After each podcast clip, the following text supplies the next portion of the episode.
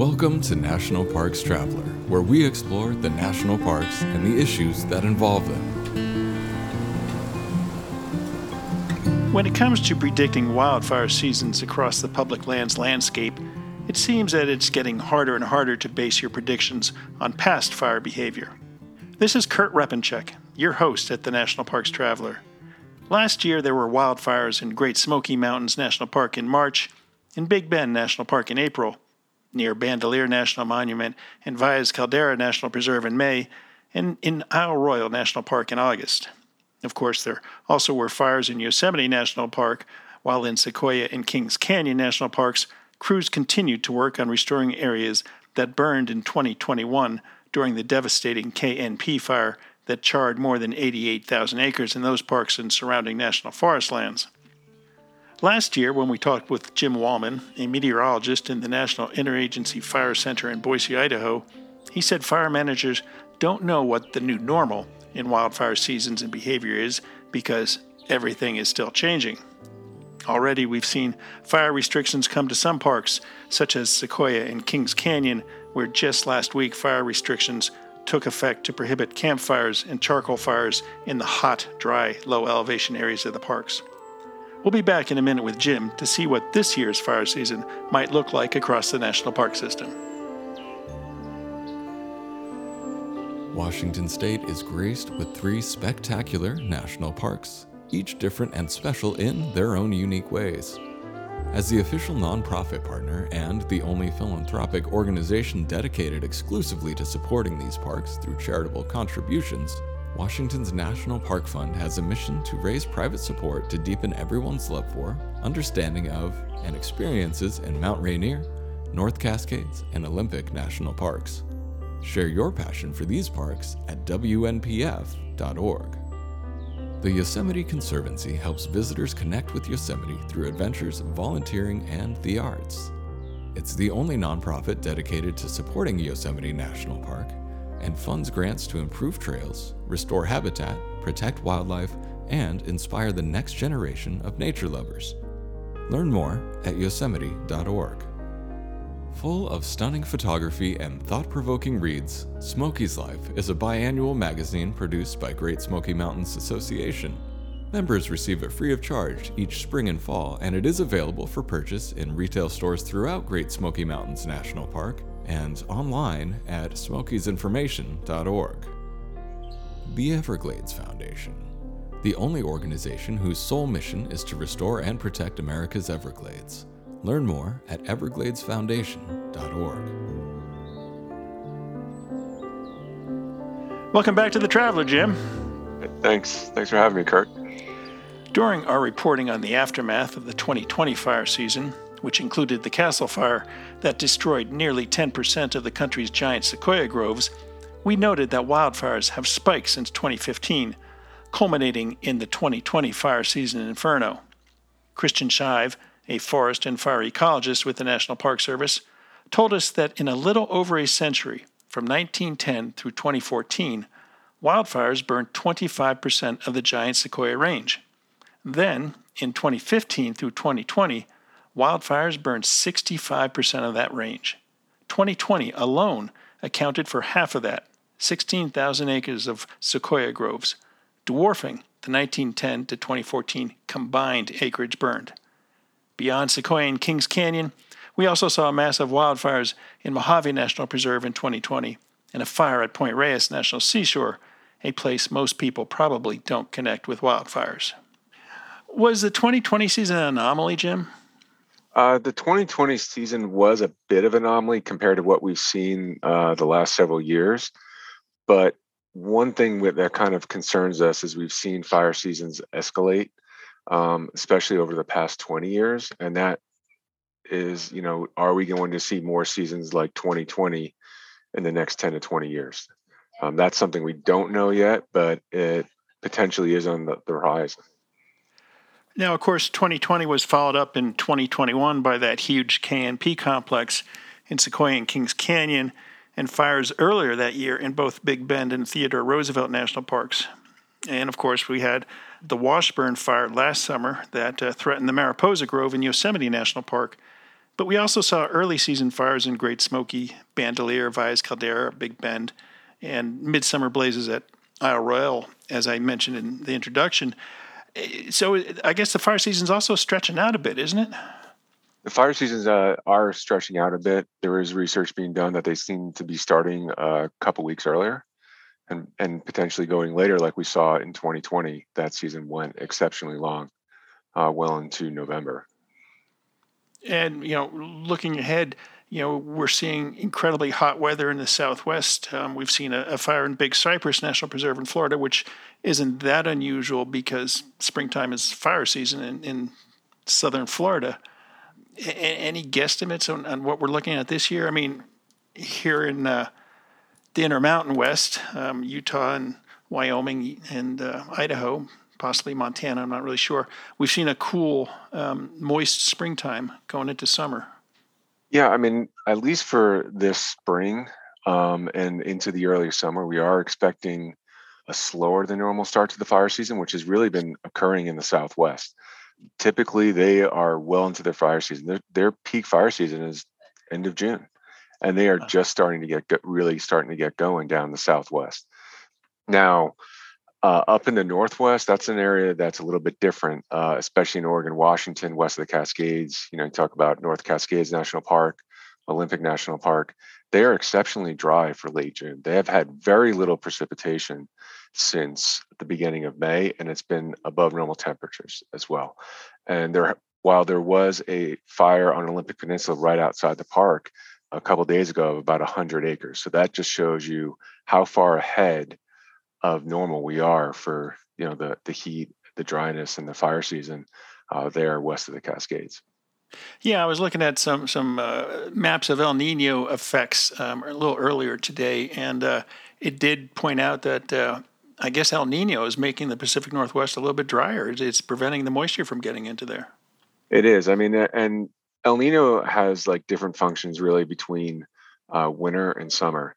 So in this time of year in the summer, what ends up happening is while the Pacific Northwest can be a little bit warmer and drier, especially west of the Cascades over the summer, once you get to about you know the northern Rockies, especially near and east of the Divide, uh, Montana into Wyoming and into the plains, that's where we start to see what are the normal conditions typically over the summer. Contrasting that, when you go to the Southwest, uh, we typically see a weaker than normal monsoon. So normally, like I said, fire activity in Southwest peaks late June, early July, and then decreases over the summer due to the monsoon and all the showers and thunderstorms they normally receive. With a drier than normal monsoon, which we're forecasting this summer, and it already looks uh, late to arrive right now, that the fire season in the Southwest not only is it being delayed, but also could last longer into the summer, if not all summer, if it's a very weak monsoon. Yeah, I mean, we don't seem to hear too much about fires in the national park system in the in the Southwest. Although I guess you know we had a couple in, in Saguaro, I think, last year, and um, of course there was that one that overran Sunset Volcano um, National Monument. Yes, and in the Southwest, I mean, depending on where the fire starts are, you know, whether it affects Grand Canyon, the North Rim, uh, like you mentioned, Bandelier, um, and uh, that's something depends on where the starts are. But you know, this this year, um, we are really concerned about the Southwest, especially um, as we go into season because of the weaker than normal monsoon and because of last year's monsoon. There's a, an exceptional amount of grass growth, fine fuel growth in the lower to mid elevations that would affect Saguaro National Park, for example. So if we did get some starts, that that could be affected as we head into summer. Yeah, and also um, does this spring play a role in? I mean, you you said there's a, a, expectation for a less than normal monsoon, but we've had a lot of moisture. Um, April, May, even the first half of June. I mean, um, that could spur a lot of additional vegetative growth. That all of a sudden, if you turn off that water, is going to turn into kindling. Right, and that's a, that's really what we're seeing over the Great Basin. Um, much of the Great Basin right now um, into the Central Rockies was exceptionally wet uh, through the spring, you know, winter and spring. So we have a lot of that fine fuel growth. And the good news is uh, it's delayed the fire season there as well. And so if you're going down to like Zion National Park in southern Utah, it's been really you know a delayed start to the season. Their ju- their grasses are just finally curing out down there, and so their fire season also been pushed back. But like the Southwest, they're more tied to monsoon, and so instead of like quieting down typically toward late July like they normally do, they could continue actively through the summer. But as we go to California, and like you mentioned, Yosemite, um, at least in the middle and higher elevations, there's so much snow still left from this winter. Um, a lot of that is still taking time to come off, and so that's going to do at least in the in the timbered areas up high, it's going to delay the season or really have like a, a, a greatly reduced fire season. But once you get down to the lower elevations, like you mentioned earlier, we have a lot of those fine fuel growth and it will dry out this summer. And so that's an area that's probably the biggest concern in those those middle elevations of the parks maybe from like two to five thousand feet. Wow. Now as i as i mentioned um, there was a fire last summer in isle royale national park. That is kind of unusual isn't it it is a little bit unusual but that is in the boreal forest the southern extent of the boreal forest that goes from you know northern Minnesota into the UP of Michigan and the uh, you know lower peninsula of Michigan as well. And so Isle Royale, even though it's in the middle of Lake Superior, is you know similar fuel type, and they did get a fire. And if it's dry enough, typically they can get you know some fires there. Uh, the year before in northeast Minnesota, kind of in the boundary waters, they had uh, just outside the boundary waters actually had 26,000 acre fire in 2021. So there is a fire history there. And while we don't think of it's normal, it does happen every few years. And so that's, but it just, you don't think about an Isle Royale because it's out in the middle of the lake, but the fuel type is similar. So if they're drier than normal, you get a lightning strike, you can get a fire. Yeah, um, I was doing some research, and the the last um, fire that I recall hearing about in Isle Royale was back, oh, late 30s, early 40s when the CCC was there. And you actually had, uh, I think, uh, um, fortunate to have all those CCC, Civilian Conservation Corps crew, there to help put out the fire. Yeah. Although I think, you know, a lot of these cases, um, those fuels, when they dry out, because it's a lot of really deep organic fuels, they can last a long time, especially if they get started later in summer. Now, last a long time. It was just a year or two ago when uh, there was a, a, fire, I believe, in Sequoia that um, um, uh, a tree. I can't. I don't recall if it was a sequoia uh, or just a, another conifer burned through the winter. That yeah, there's been times where we've heard about that. I know when I uh, was living close to the Sierra, you, you did hear about that a, a couple of times. Um, I know just north of Yosemite, I think it was back in the mid 2000s, one of the fires burned, you know, through the roots all winter, and then you could see smokes the following spring. So it's not unusual. It tends to happen more in those boreal forests, you know, especially in Canada. Uh, not here as much in the United States, but it does happen occasionally. Now, of course, there also was a, a, fire not too many years ago in Rocky Mountain National Park that um, I think it wasn't officially declared out until December. Yes, I think That's, that that. Go ahead. No, I was just gonna say that seems pretty unusual. I mean, we usually see snow in September.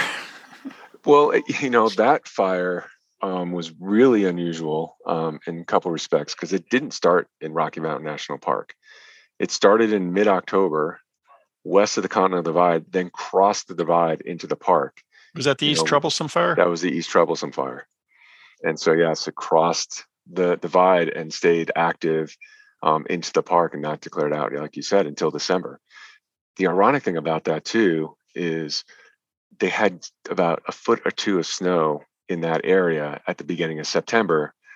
But because it was a really dry summer, it got really warm and dry again. They didn't get any precipitation after that you know, until these troublesome fires started six weeks later. And then, you know, there you are. You have another really active fire, strong winds on it, and yeah, across the divide. Yeah, yeah. We're talking today with Jim Wallman, a meteorologist in the National Interagency Fire Center in Boise, Idaho, um, about the 2023 summer fire season. We're going to take a short break and we'll be right back. Listener and reader support make National Parks Traveler possible every day of the year. If you enjoy the Traveler's content, please consider a donation via nationalparkstraveler.org. Whether it be strategy, business planning, change management, board development, executive search, or diversity planning, Potrero Group is here to help. They mix a depth of experience in the parks and land space with the breadth of best practices from other industries. For more information or to schedule a preliminary conversation, go to potrerogroup.com. P O T R E R O group.com. The Blue Ridge Parkway Foundation is the primary nonprofit fundraising partner for the Blue Ridge Parkway. It is made up of people who have a deep love for this majestic road and want to ensure that its natural beauty and the experiences it offers endure for generations to come.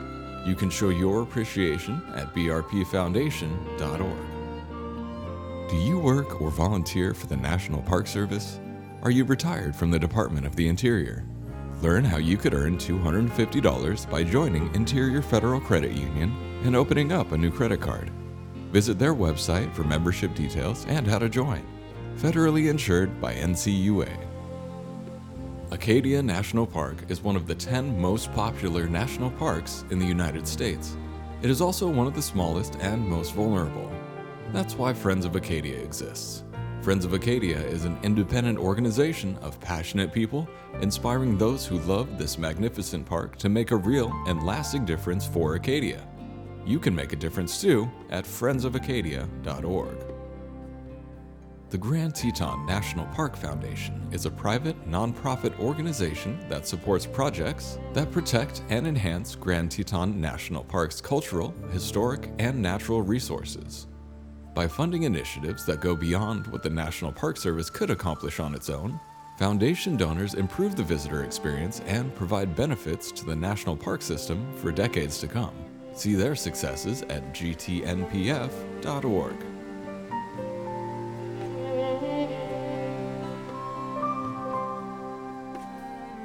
Okay, we're back with Jim Wallman talking about fire season in the national park system and specifically in the West in general. Um, now, you, we were talking about the East Troublesome Fire and how it jumped the Continental Divide roaring into Rocky Mountain National Park from the west. Is that an example of the extreme fire behavior we're starting to see because of climate change? I mean, you don't often hear of fires jumping the Continental Divide. Yes, you don't. You don't. That's the first time I can remember hearing about it. And then uh, in 2021, we had two fires cross the Sierra Crest that have net that has never happened before, going from the west side of the crest to the east side. Uh, one of them was the Dixie Fire, and the other the Caldor Fire that went into South Lake Tahoe. Yeah, the Dixie Fire was a, a monster. I mean, it uh, went right across Lassen Volcanic National Park from south to north. Yes, it did. And uh, um, there wasn't any, really anything the firefighters could do except watch it go, it seemed. Yeah, when conditions are that dry and there's a wind on it, there's really not a whole lot you can do. At that point, it's really just protection of life. At, at that point, you know, and you try to protect, you know, as much property as you can, but you hope people have defensible space because there's really not a whole lot you can do. I mean, the fires when it's that dry and with those kind of winds that we're seeing at times, there that fire is spotting one to two miles ahead of itself right. numerous embers and there's really not a whole lot you can do uh, when conditions are that bad. If if they line up it's you just have to back off and be as safe as possible. So i'm curious um, you know you've you've got since 2015 eight years of, of, of data um, on wildfires wildfire behavior. Can you measure from from year to year like looking back at, at 2020 or even 21 and 22 and compare it to current conditions in 23 and, and make any predictions? We, we do look at past years and try to find uh, what we call analog years that are similar to what, you know, the way the weather and climate and fuels are playing out. This year really does not compare to any of the last three because the last three years we were in La Nina and El Nino has just emerged. So we're looking at, you know, years that had a decent La Nina the year before and then moved into uh, El Nino fairly quickly, like it did this spring. There's not a whole lot of those years to look back at. And so and some of those years are all the way back in the 50s. So it's like, how do they apply to the current conditions now when they're so much different? We don't know. The closest we could come to was 2008, 2009. And we're using that kind of delayed fire season. And, you know, not necessarily a really big fire season, but it was still fairly active. And so that's kind of what we're expecting. So at least for now, we're expecting, you know, a fairly active season, just more geared towards uh, late July, August, which is normal, um, and going into September. But we're not expecting uh, expecting an exceptionally long uh, fire season into October, November, like we saw in 2020. Part of the reason is uh, with El Nino, um, at least in the uh, fall, we do start seeing the rain return to the Pacific Northwest before it starts to turn, you know, drier than normal this summer, and most of those storms shift south into California and the Southwest uh, during the winter. Yeah, I'm curious with that that drying that's been going on in the Northwest. Um, any idea what the conditions are on the ground in say Mount Rainier or, or Crater Lake or uh, you know Olympic, North North Cascades? Yeah, Olympic North Cascades are definitely dry, drier than they normally would be. I mean, they're probably looking at kind of like late July or August type of dry that they normally see. Now, when you get a bit farther south toward Crater Lake, because they're on the edge of that really heavy precipitation that fell in California, they're they're not as bad, even though they've been dry, you know, for the last couple months. Uh, they were so much above normal during the winter that they're that has you know mitigated the impact at least for now. You know, so we're not expecting an early start to the season there, but up in the northwest, uh, you know, for especially Washington, Olympic, North Cascades, Mount Rainier, that's where we have uh, more concerns uh, as we head into this summer. How quickly can can things turn around? And, and uh, thinking back to to '88 um, and the Yellowstone fires, you know, I recall I was working in Wyoming for the Associated Press then, and I recall that May into June were pretty wet, and then it was like I think the first fire in Yellowstone was June 26th of that year And it was like somebody shut off the spigot. Um, it was just very dry for the rest of the summer, and of course we had the the conflagrations that uh, went down in history. I mean, can things turn around that quickly? They can turn around um, in about you know a couple weeks, a um, couple weeks to a month easily. For example, you know you mentioned Big Bend National Park earlier, and you know they were fairly wet um, during the early spring and now they're seeing uh, you know it's been exceptionally hot for the last week and will go into next week and we are not expecting really any precipitation there so you can get like a flash drought condition where everything all the grasses that have grown because of that wet all of a sudden are really starting to dry out and some of the brush as well and so that's a concern where you can in some areas you can get that really quick you know change in the pattern uh, similar thing happened in the uh, you know Northwest in 2021. There was that heat wave we all heard about up in right. British Columbia, you know, Western Washington. They you know record high temperatures. You get a week or two of that, even if it's been you know, like really wet beforehand, you can start to quickly dry things out. So maybe. It, you know, in areas like the Northwest, where if it was really wet, it would take some time to dry out. In areas that are a little bit drier climatologically, even if they're like wetter than normal, it's not all that wet and then if you go really hot and dry, you know, compared to normal, it changes really fast. It seems that most of the fire season is is west of the Rocky Mountains, um, west of the Continental Divide, and yet we've seen some very active and extreme, maybe um, bizarre fire behavior in, in eastern Canada and Nova Scotia, where you know recently they had fires up there that you know burned roughly 90 square miles and forced the evacuation of 16,000 people. Um, we've had a fire in New Jersey, of all places. You don't associate New Jersey with uh, wildfires. Any thoughts on, on what the eastern half of the country looks like and, and whether the, the conditions in Canada are mirrored in the Northeast or, or you know, the northern uh, border there in Minnesota? Well, at least for it's a little bit different up in Canada, you know, mostly more boreal forest. And they were exceptionally hot during May into June when a lot of those fires started, and then they had a lightning event, which was extremely unusual. Um, so that that's a little bit different. Now that the areas that normally are most similar to where those fires are burning in Canada is north northern Minnesota into the northern Great Lakes, especially northern Wisconsin, northern Michigan. that's where you have very similar fuel type. And while it has been warmer and drier than normal there, and we are concerned, at least so far, we have not seen the fire situation there that we see up Canada. It also hasn't been as exceptionally hot compared to normal in the Great Lakes as it was farther north. Now, the fire danger indices are, are still near record setting there, but we haven't had the combination of these hot, dry days with any winds yet. So while we've had a couple large fires and we're seeing a lot more smaller fires than normal, we haven't seen anything. But it's something that is does have us concerned there uh, as we head into summer. Now, the rest of the East Coast is, is a bit different. Maybe northern New England can start can see some of those fires too, but they have been wet um, there compared to just you know once you cross the St. Lawrence River in Canada, it starts to dry out very quickly. But south of St. Lawrence River, it's been wetter than normal. Um, and then New Jersey is, is a I know we normally don't think of fires there, but it's not unusual to have fires in central New Jersey in those pine barrens. Maybe not the several thousand acre fires, but to get four or 500 acre fires every year or every two or three years is not that unusual because of the hmm. fuel type. The same thing, same goes for eastern North Carolina and the swamps and and down in Florida, like Big Cypress, Everglades, you can get fires there, typically during the spring, like we've seen. So, um, but to get the bigger ones that we've seen, we've got a couple big ones in North Carolina now. That's a little bit unusual, but you, we do see that maybe every 10 years or so, 10 to 15 years, we can see those bigger fires in eastern North Carolina. Have there been fires there this year? There have been two large fires over 10,000 acres in eastern North Carolina so far this year. Wow. Wow. Yeah, I think one was one is uh, they're wrapping up now outside of Wilmington. It's about I think it's over 15,000 acres, and then there was a one that was over 30,000, uh, a bit farther northeast of there. Must be national forest. I don't don't recall. It is. It is national forest. It's not in the parks.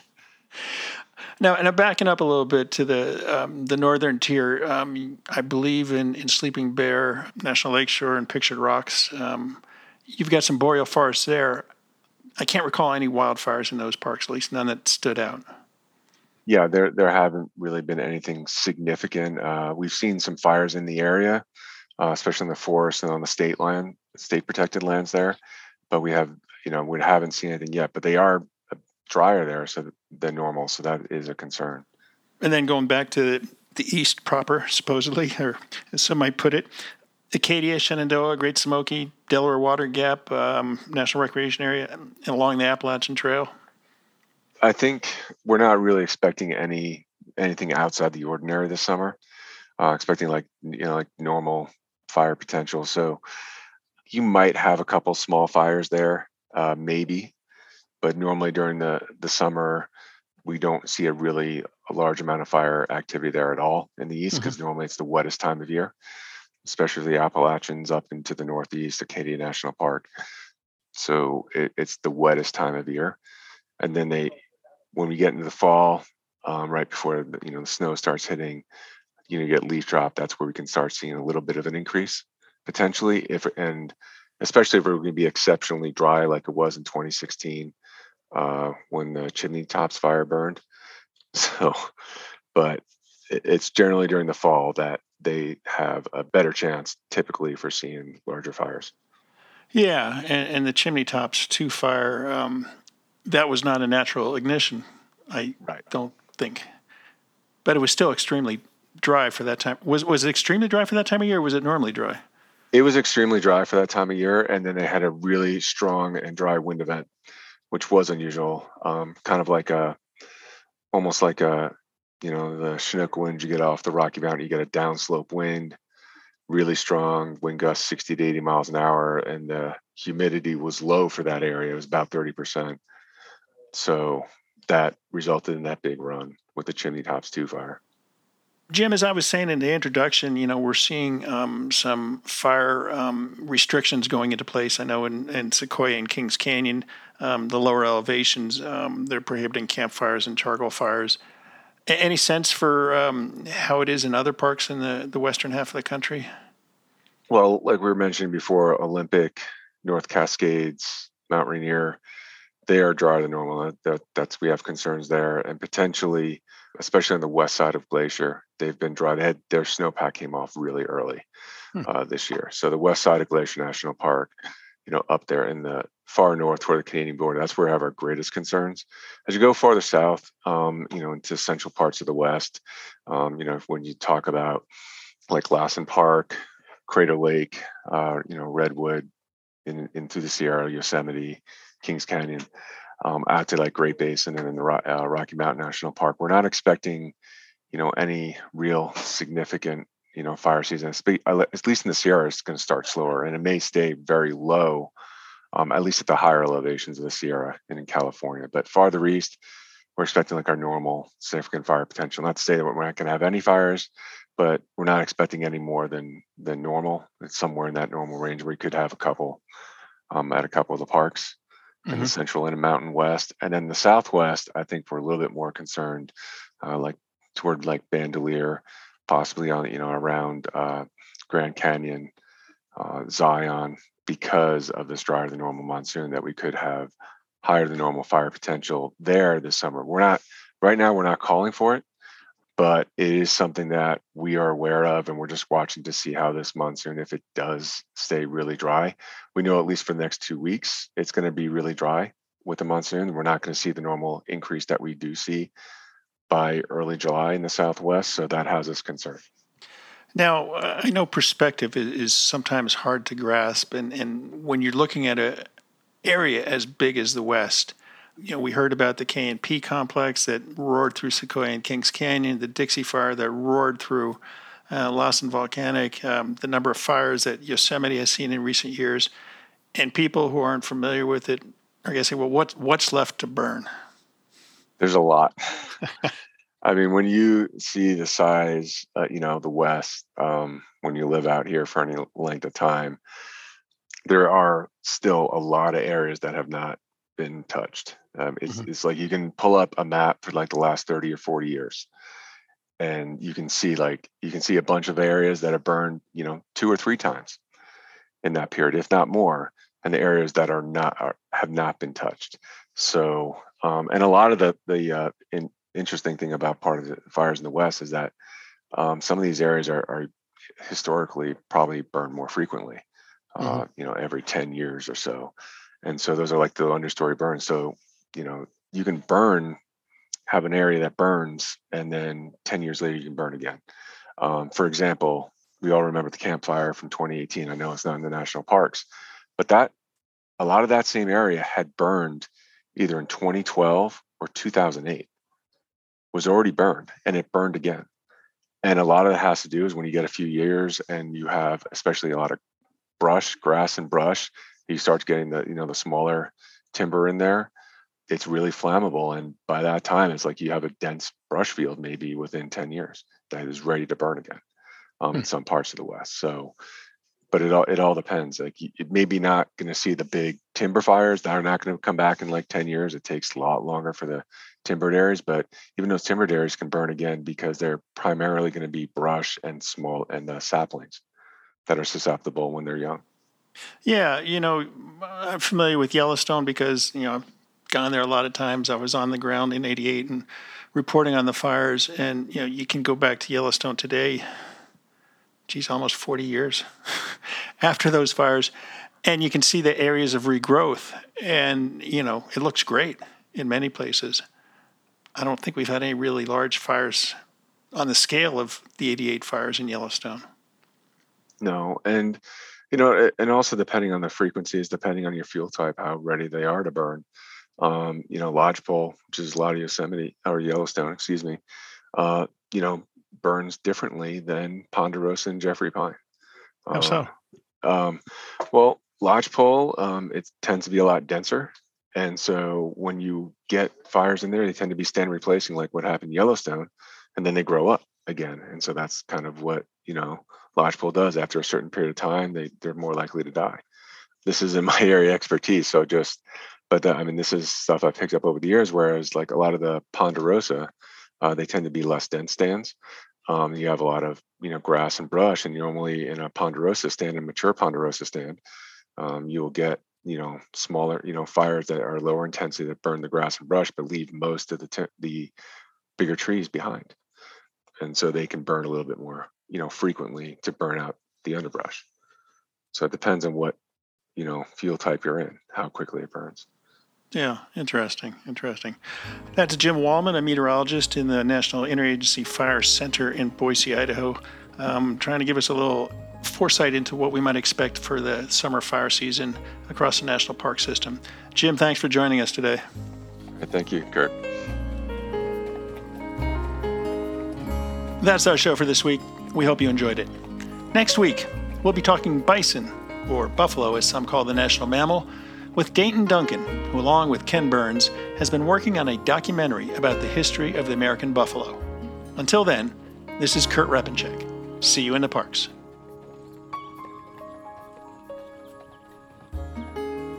The composers and musicians at Orange Tree Productions have created a unique collection known as the National Park Series that has grown to include more than 30 CD titles. Composed against the backdrop of a park's sounds of nature, these musical scores will connect you with these beautiful places and take you there, at least in your mind.